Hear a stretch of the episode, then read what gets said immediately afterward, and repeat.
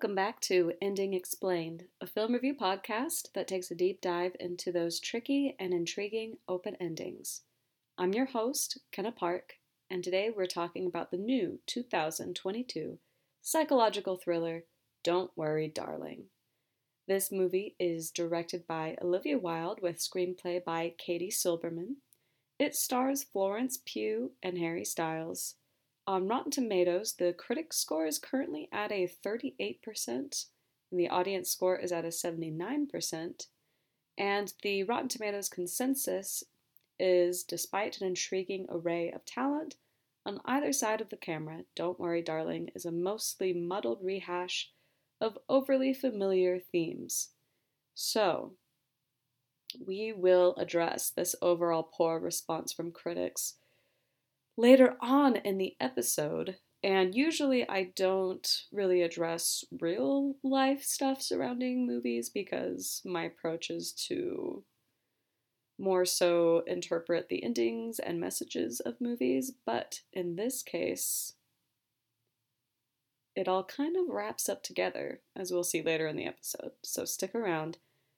Um, my background with this movie is I have been looking forward to it for a long time because I, along with the majority of the world, have fallen in love with Florence Pugh, and I also, along with the majority of the world, love Harry Styles.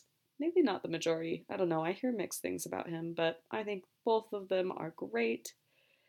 And also, this movie is by Olivia Wilde. It's her second directorial movie after Booksmart, which was amazing obviously a much different genre and just movie approach than this, but I was excited nonetheless. They've been marketing this film for what feels like two years now, so the buildup has been quite intense. And then just because it deals with themes of feminism and that it's kind of this creepy thriller, it's just right up my alley. So I was really looking forward to this. I was very thoroughly disappointed when the early reviews started coming out and criticizing the movie pretty, pretty harshly. But again, more on that later. And before I jump into the plot summary, I would just like to invite all listeners to please subscribe, rate, and review this podcast uh, wherever you're listening on. I would love to see some more five star ratings and even a quick comment would be absolutely wonderful because we are all slaves to the algorithm and it would be great if, you know, the gods of the algorithms that be on Apple Podcasts and Spotify and what have you gave gave this podcast a little more attention. Anyways, let's jump into the plot summary.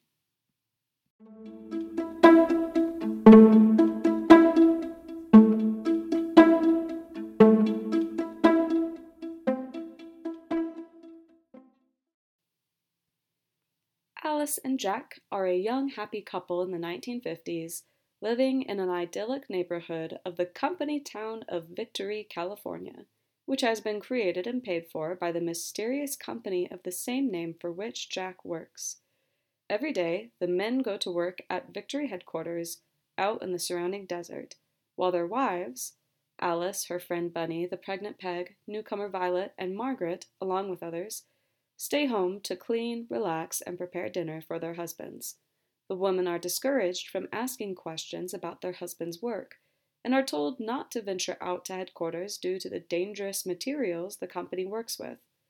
Margaret has become an outcast among the other wives after taking her son out into the desert, resulting in her son's apparent death.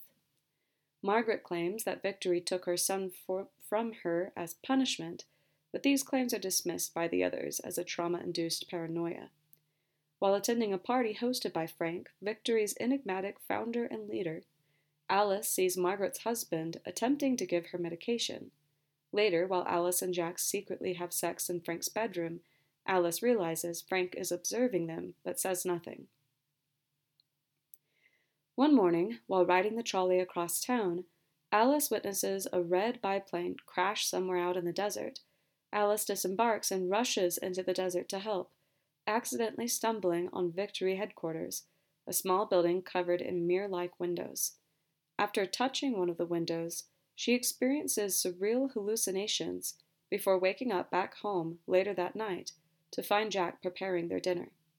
In the following days, Alice begins to experience increasingly strange occurrences.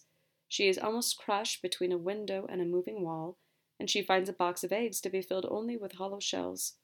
She receives a phone call from Margaret, who claims to have seen the same thing Alice had.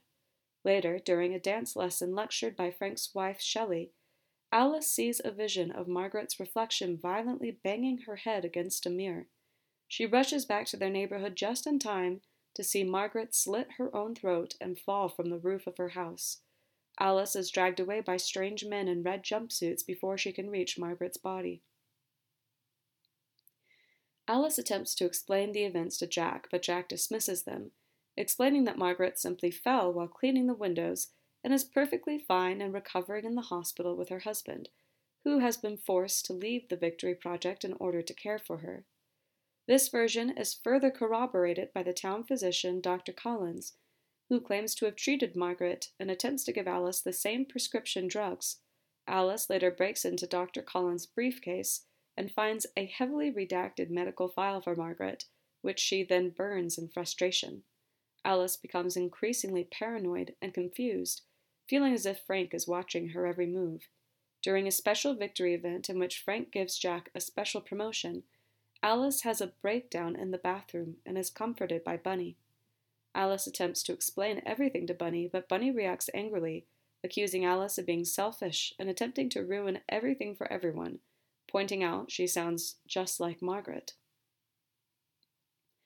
Sometime later, Alice and Jack invite the rest of the neighborhood, except Bunny and her husband Dean, to dinner with Frank and Shelley as special guests. Frank speaks privately with Alice in the kitchen intimating that she's right in her suspicions and confessing that he's been waiting for someone like her to challenge him. Spurred on by Frank's confession, Alice attempts to expose him and the inconsistencies in victory over dinner. Instead, Frank gaslights her, making her look delusional to the other guests. In the aftermath, Alice begs Jack to take them both away from Victory. Jack initially agrees, but when Alice gets in the car, he lets her be taken away by Frank's men. Dr. Collins forces Alice to undergo electroshock therapy. During the procedure, Alice sees visions of herself in another life as a present day surgeon named Alice Warren, who lives with the unemployed Jack and struggles to make ends meet. Alice returns to Victory, apparently cured of her hysteria, and reunites with Jack and with Bunny. However, as Alice resumes her normal life, she continues to have hallucinations and flashbacks. Alice later remembers the whole truth that Victory is a simulated world created by Frank, and that Jack has kidnapped her and forced her into the simulation in the hope they can lead a perfect life together. When Jack realizes she knows the truth, he claims he did this for her as she was miserable in her real life, but Alice is enraged that Jack took away her autonomy. Jack hugs Alice, begging her to forgive him, but begins to crush her, and Alice kills him with a glass tumbler in self defense, killing Jack in the real world as well. Frank is alerted to Jack's death and sends his men to capture her. Alice is found with Jack's body by Bunny, who explains that she has known all along that victory is a simulation, but chooses to stay so she can be with her children who are dead in real life. Bunny tells Alice to flee to Victory headquarters, which is an exit portal from the simulation, and holds off Bill when he attempts to attack Alice for killing Jack. The other wives gradually begin to realize the truth as their husbands start to panic. Alice steals Jack's car and drives out towards Victory headquarters, chased by Dr. Collins and Frank's men. She tricks Dr. Collins into killing himself and several others in a car crash. At their house, Shelley stabs Frank to death, claiming it is now her turn. Alice makes it to Victory headquarters, where she encounters a vision of Jack asking her to stay. Alice ignores the vision and rushes to the window just before Frank's men reach her. Over a black screen, the sound of Alice gasping for air is heard.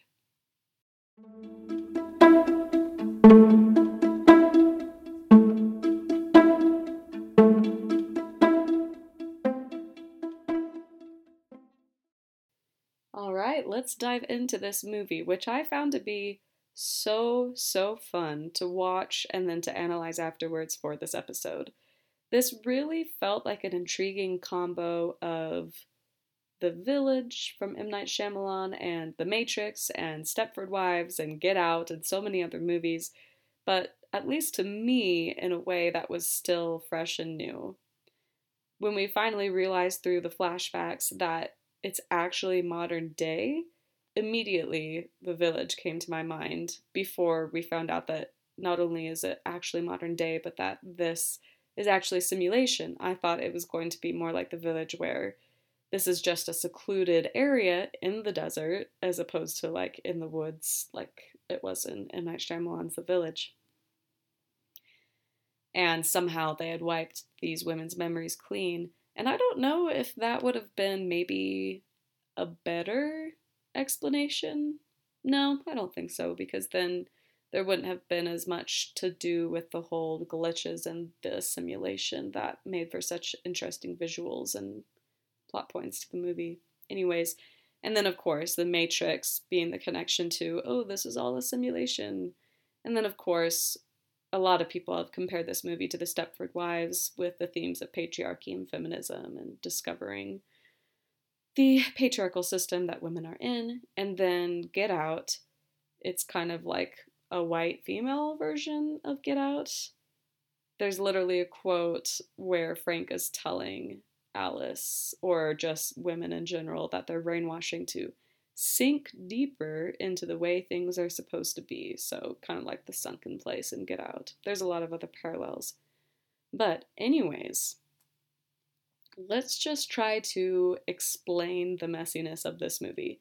So, the very, very end, the screen cuts to black, and then we hear Alice gasping, which I'm assuming implies that she has escaped. And how exactly did she escape? What is this whole victory headquarters mysterious building in the middle of the desert? So, from what I understand, Victory headquarters is an exit portal from the simulation, and this is where all the men had been coming every day when they, quote, went to work and we're just ex- exiting the simulation through these headquarters. And I guess that the way you exit the simulation is you just go up to the window and look through it, and then you're transported out.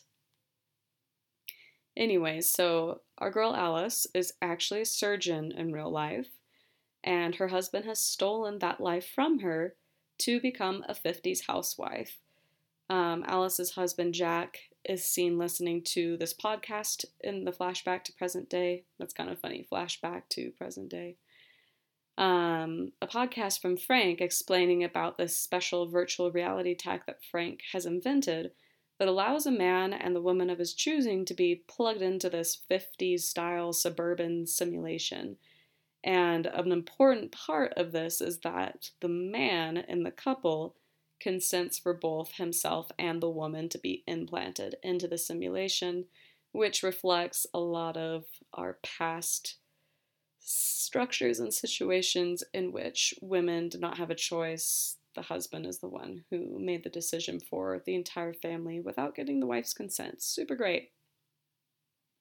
So, overall, Alice throughout the movie is figuring this out that maybe and maybe she has even figured this out more than once and then is given some sort of shock therapy that resets her memory and plants her back into the simulation, until at the end she eventually manages to escape.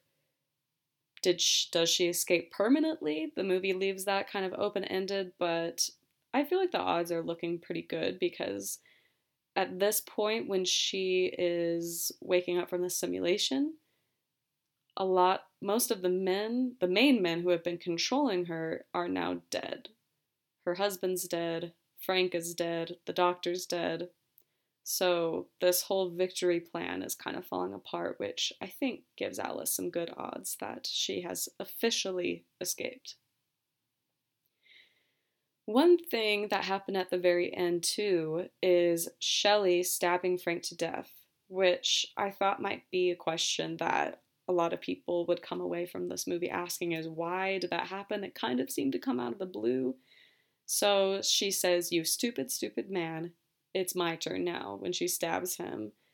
And her status throughout the whole movie is sort of a mystery. It seems like she's being supportive and even like takes this big stance, stands up for him at that dinner party when Alice goes on the offensive and is accusing Frank of all these things. And she, you know, basically tells Alice, shame on you, he's incredible. So it went from that, I think that's the last scene we see her in until the scene where she is stabbing her husband, calling him a stupid, stupid man. So has she known this was a simulation the whole time, like Bunny did? Or did Frank initially trick her and then she eventually found out, sort of in the same way that Alice did? And also, she says it's my turn now. What what is it her turn to do? To is she taking over the simulation, or is it just her turn to escape and live her own life? So that's definitely open ended. If I had to guess, from Frank's really skeezy character, I would guess that she wasn't even his wife beforehand in the real world. She was just some woman that he picked for himself to be his partner in the simulation and trapped her. And at first, this is my guess again, is that she did not know that it was a simulation and then eventually over time felt out and was just playing the act until she felt it was a good time to reveal her hand. So, also a big question at the beginning of the movie that is eventually answered is where are all the men going every day? What are they doing? The answer that the movie gives us is that every day they're coming out of the simulation, working in the real world for a workday to make money, to afford paying to live this life and for their wives to live this life in the simulation full time. And so they go out in the world, work, I don't know, eight ish hours, work a full workday, and then they come back into the simulation and come home to their wives. And I feel like this is basically the ultimate pyramid scheme of Frank's, where it's like, I've created this product and it's going to change your life and it's not sketchy at all, and recruit people and pay me all the money you ever make. Another question I think I had, and a lot of people might have, after the end of this movie is why does Alice see Jack at the end right before she reaches headquarters? It's kind of like this vision. She's almost to the glass uh, window, she's being chased by people, and Jack comes up behind her, and obviously he's dead, so this is some sort of hallucination. And I'm guessing maybe this just wasn't my one of my favorite parts of the movie or my favorite film decision because it seems like it's trying to be pretty symbolic, but in reality, it's just like adding another layer, kind of breaking the rules of this world that they've established in virtual reality. It's like Jack is dead, so why is he coming back? Is it in her head? Why is she having this vision? Maybe it is just supposed to be a visual representation of the dilemma of okay, am I going to just like completely leave him behind? And like she kind of already has, so I get that it ups the drama, but maybe not the best filmmaking decision to have him pop up one more time there.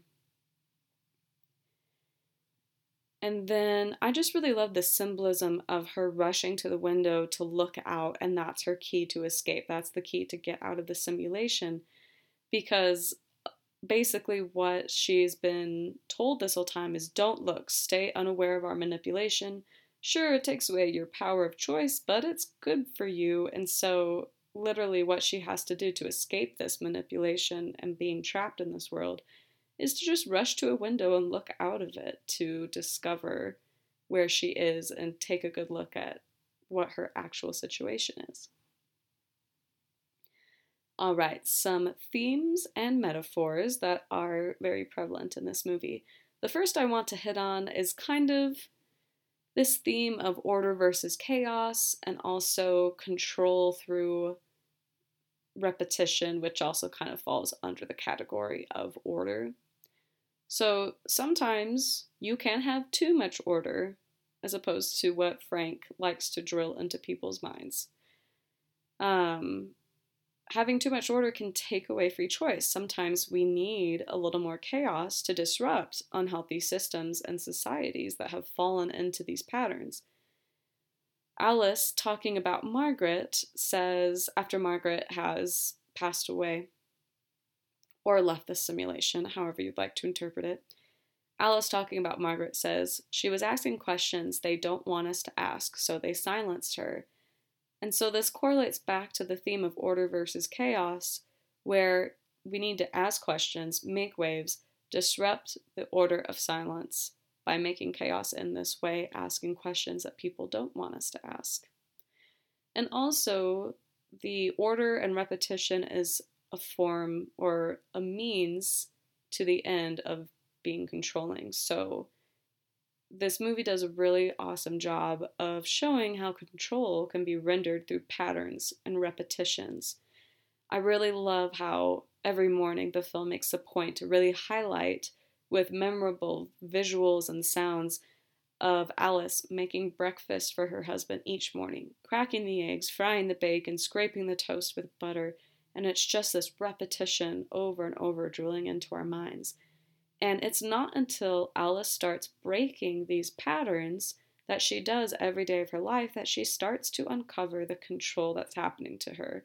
Again, she is introducing chaos into this control as a way to take her life back in her own hands. There's also those dancing scenes where we get this eerie chanting the women are chanting things like, We move as one, beauty and control, grace and symmetry, we move as one, which is basically them saying, We are sheep blindly following this pattern that Frank has put us in. Another big theme is, well, obviously overall patriarchy and feminism, but within that, there's this there's this idea that the film presents about the patriarchal ideal life, or I would kind of call it the masculine paradise. So we see in the flashback, Jack is in front of his computer, real life Jack, who is very much un Harry Styles ish with the way he dresses and his hair and the way he talks. He's kind of greasy and just not great.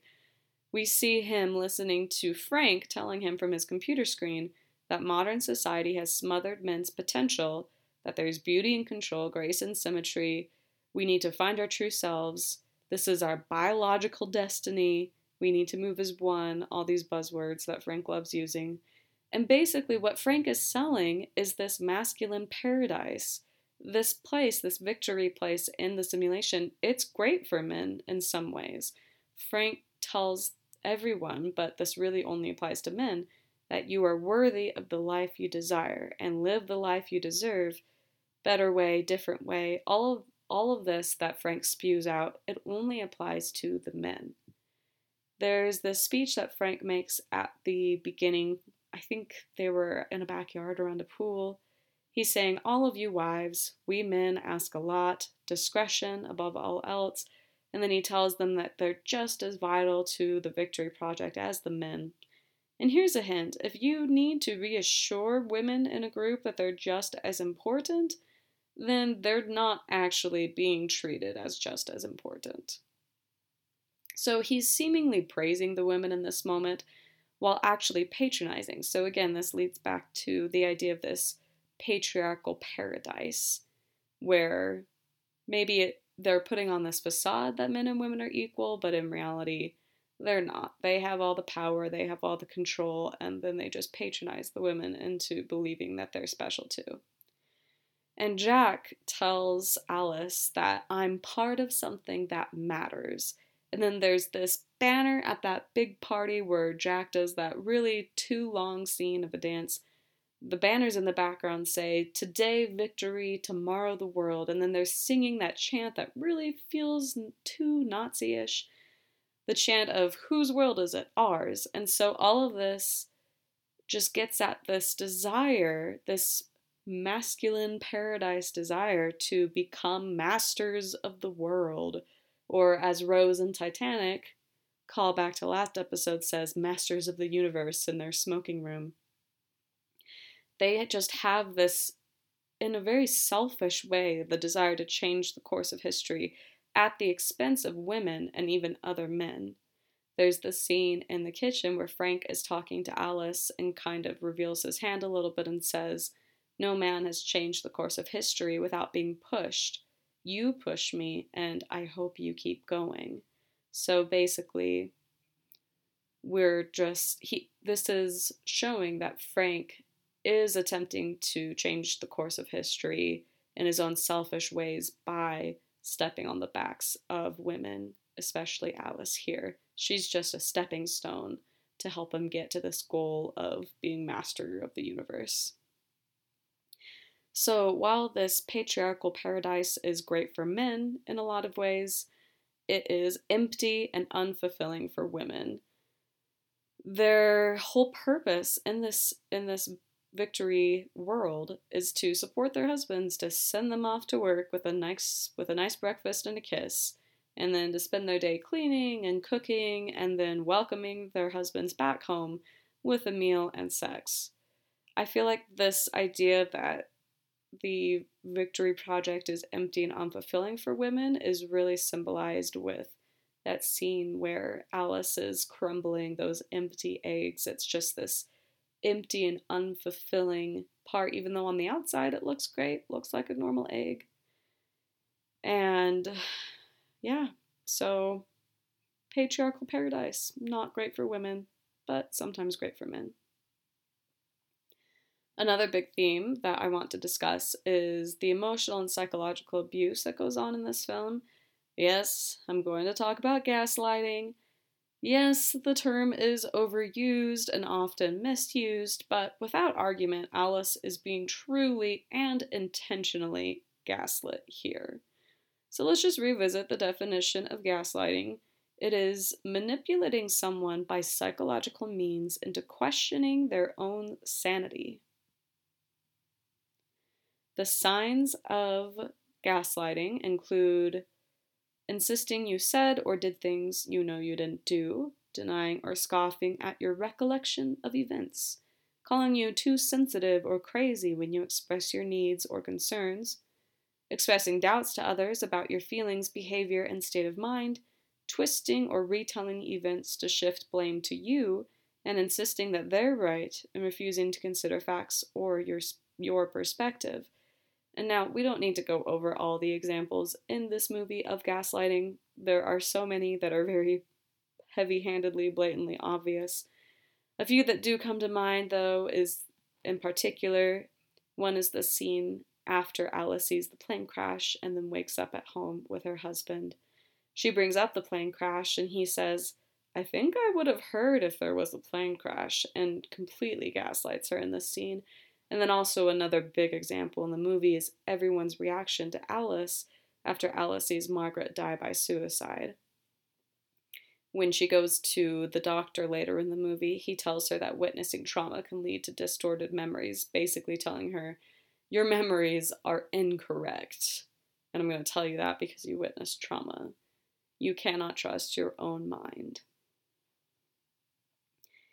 And then another big theme here is choice, free will, autonomy, however you'd like to call it. It all comes down to choice in this victory project, and it all comes down to choice when it comes to feminism. Women having a choice and knowing that they have a choice is what feminism comes down to.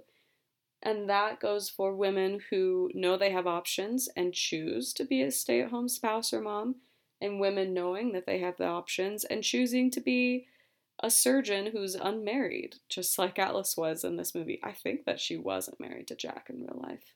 Not sure. Maybe they're just dating. So, yeah, along those lines, maybe parts of Alice's life depicted in the first half of the movie are actually what some women out there want. Being a stay at home spouse, if that is what works for you, that is great. 100% true feminists would support that as long as women are making that decision knowing that they have the options and that's truly what they want among all the options that they have out there. When Frank's character is saying um, to everyone in Victory that they need to live the life they deserve, basically what's actually happening here is that the men are deciding for the women the lives that they deserve. And that's what it comes down to. It comes down to choice. Okay, let's also look at some of the main characters. These characters were very interesting. So, of course, we'll start with my girl Alice slash Florence Pugh.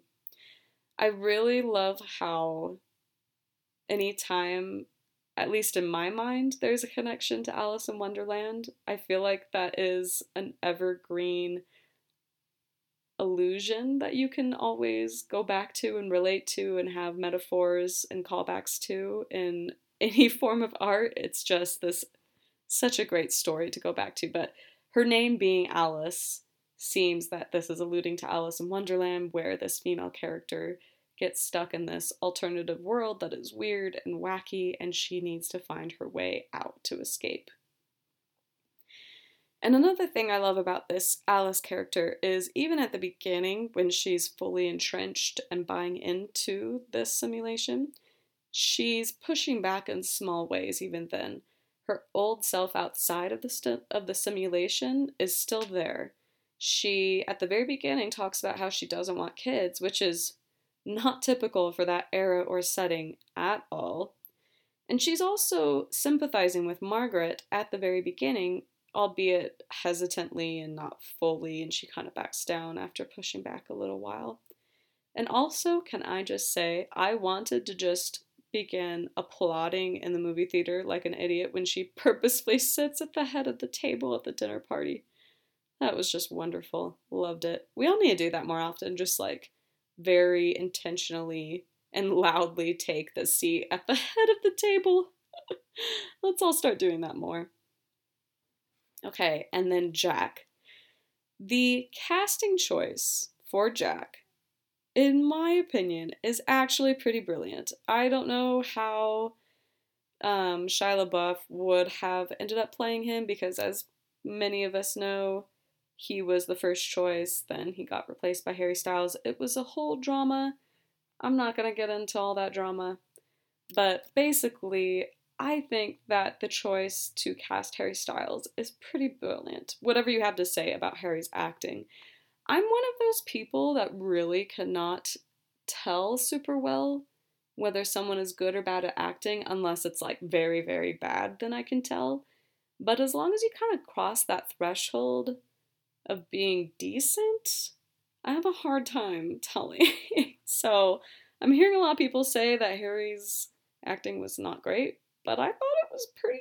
I thought it was pretty good. Maybe I've got the love goggles on because, you know, you know, it's Harry Styles. Anyways, but the reason why this casting choice was brilliant, whether or not Harry is a good actor, is because he's one of the biggest, most popular celebrities among young women and beyond at this moment in time. So he was perfect for playing this part of the ideal husband, part of the perfect, blissful, newlywed life. And in the end, when we find out that this is a simulation and Jack on the outside has kind of chosen this avatar, um, whereas opposed in real life, we see him playing this unappealing, jobless boyfriend to Alice, and he's hunched over this computer, and his hair is different, his clothes are different, and he doesn't have the alluring British accent anymore.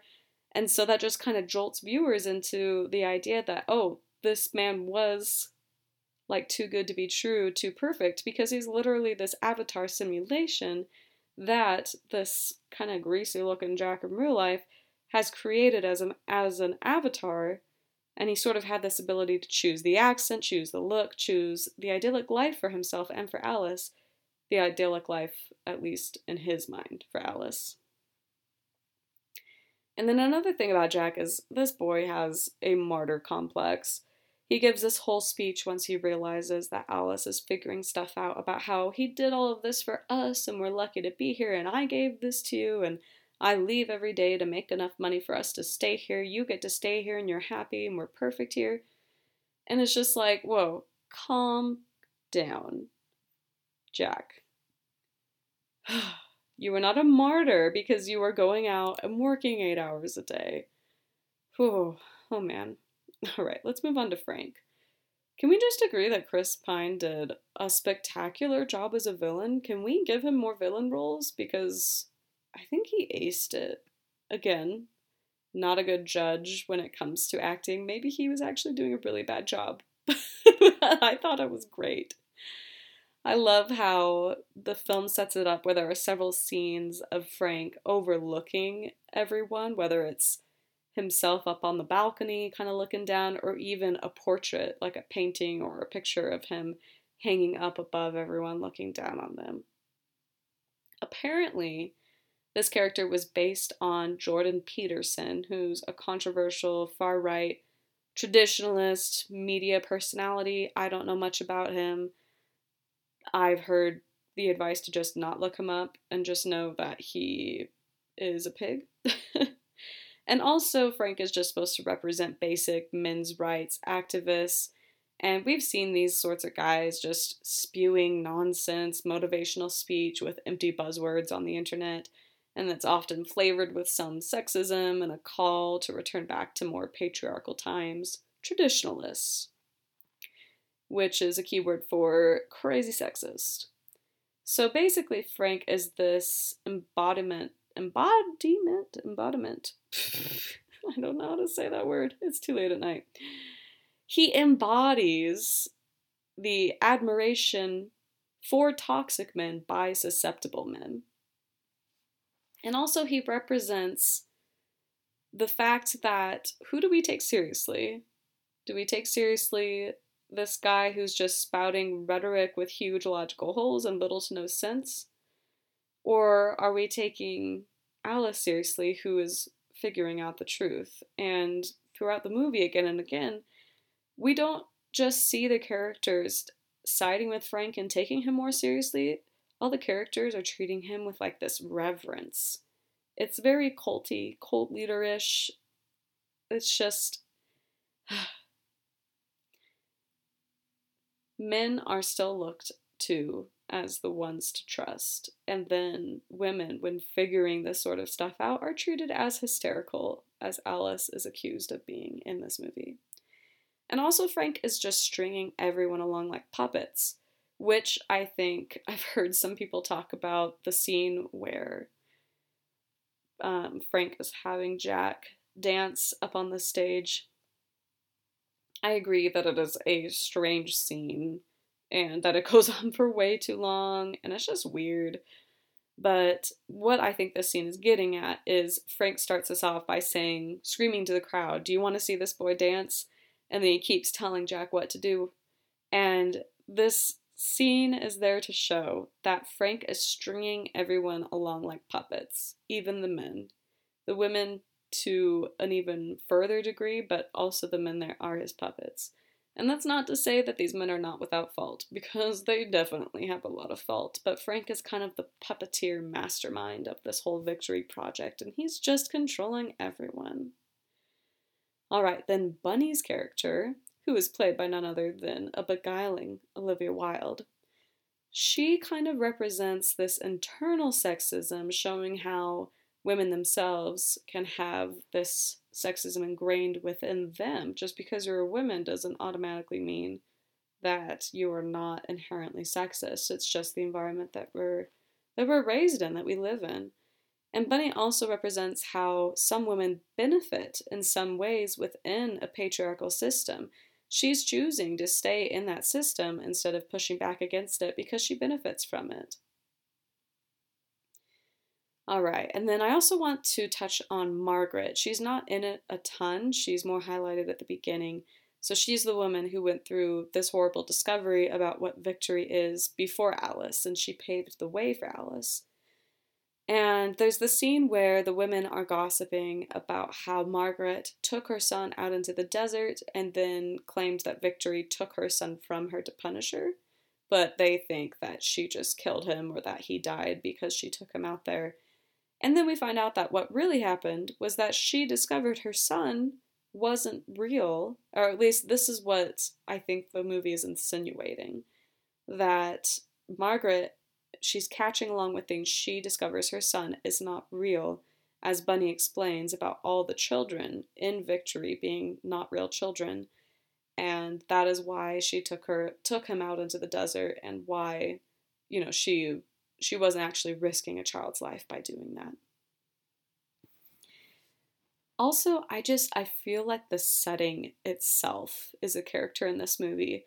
It's set in the 1950s to create this connection between the world today and the world then, and how we haven't gone as far as we might think or claim in women's rights. It's like this microcosm for oppressive controlling systems. Also, just huge props to everyone involved in the movie's design. It was just an incredible period piece. I loved every moment of just the visuals. So great. Okay, let's get to the critic response to this movie. Like I said before, I'm not going to get into the petty drama and publicity stunts that have been surrounding this movie ever since, you know, for the last two years, boiling up to. Uh, yeah, I'm not even going to get into it, but these real life critic responses to the film corresponds with the movie's themes and ending. And so this movie comments on patriarchal society, and some critics, I feel like the general gist of why critics are saying they do not like this movie is because they're claiming that it doesn't go beyond that just general theme of patriarchal society, that it doesn't go far enough into that theme. Basically, I feel like the critics are saying we already get it. But honestly, do we? Like, do we?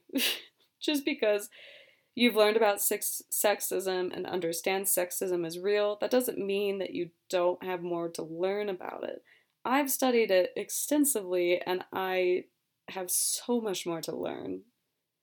So, this movie's set in the 1950s to create that connection between the world today and the world then, and how we haven't gone as far as we might think. And I guess what the critics are saying is, yeah, we get it. The 1950s were bad, and I guess it kind of correlates to today. But I think I think Olivia Wilde was pretty purposeful in that. Now, this movie and Olivia Wilde helming this movie is no Jordan Peele. It's been compared as a weaker version of Get Out. And Jordan Peele, love him. He's the king. He's the goat. He sets impossibly high standards in this genre. And so I think it's unfair to hold Olivia Wilde to that standard. As much as I would love for most directors out there of these thriller, mystery, psychological, spooky horror genre that have deep themes. I would love for all of those directors to be at the same level as Jordan Peele. That would be great. But that is an unrealistic expectation. And even if Olivia Wilde doesn't come up to par with Jordan Peele, I think she still does a pretty good job. And also, do we necessarily need a movie to say something completely new every time? It's still, this movie is still making a statement and it's still challenging people. And so maybe the point is we still need to repeat these same messages about feminism and the patriarchy in the art that people create because society is stuck. It is stuck. So, overall, these themes of gender and power and repression and gaslighting and manipulation, these are evergreen themes, and I hope that people keep making art expressing these themes over and over again. I think there will always be things to say about it. So, that's my take. And also, the last thing I'll say about this poor critic reception is just to an extent, when women like things or make things, people just have to take a crap on them for little to no good reason. And I think that is partially what is going on with this critic reception. Do I think it's an amazing movie? No. Do I think it's a good movie with some intriguing things to say? Yes, I do. And I think that this critic reception of just pooping all over the movie is unwarranted. All right, let's change gears to some confusing and unanswered questions from this movie. So, what's with the bouts of shaking in victory, those like mild earthquakes? Does it have to do with the simulation? Maybe glitching? Same thing with the airplane that Alice sees crashing. Is this just supposed to kind of imply, oh, there's a glitch that's going on? In the Matrix, I mean, the simulation of victory Um, I think maybe this is also, I guess, the answer to why Alice begins to see things that aren't there and starts losing track of time, those sorts of things. Glitches in her brainwashing slash slash the the simulation, I guess.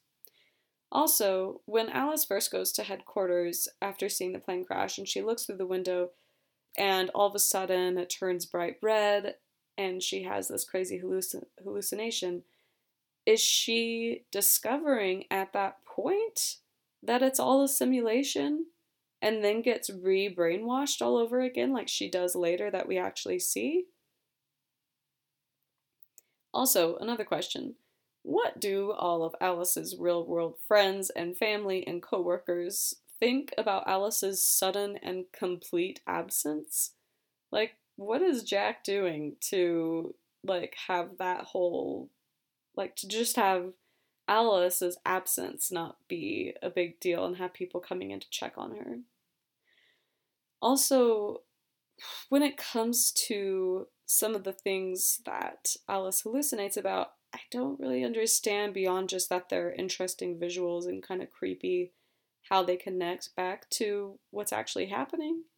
Like the black and white dancers in the visions. Not quite sure why she's seeing those. And also, there's the scene where they're at the big party where Jack gets the promotion, and Alice all of a sudden gets so, so triggered and starts having all these realizations and panicking and having this panic attack when the stripper is doing her thing at the party. So what why the stripper? Why was that the trigger for Alice?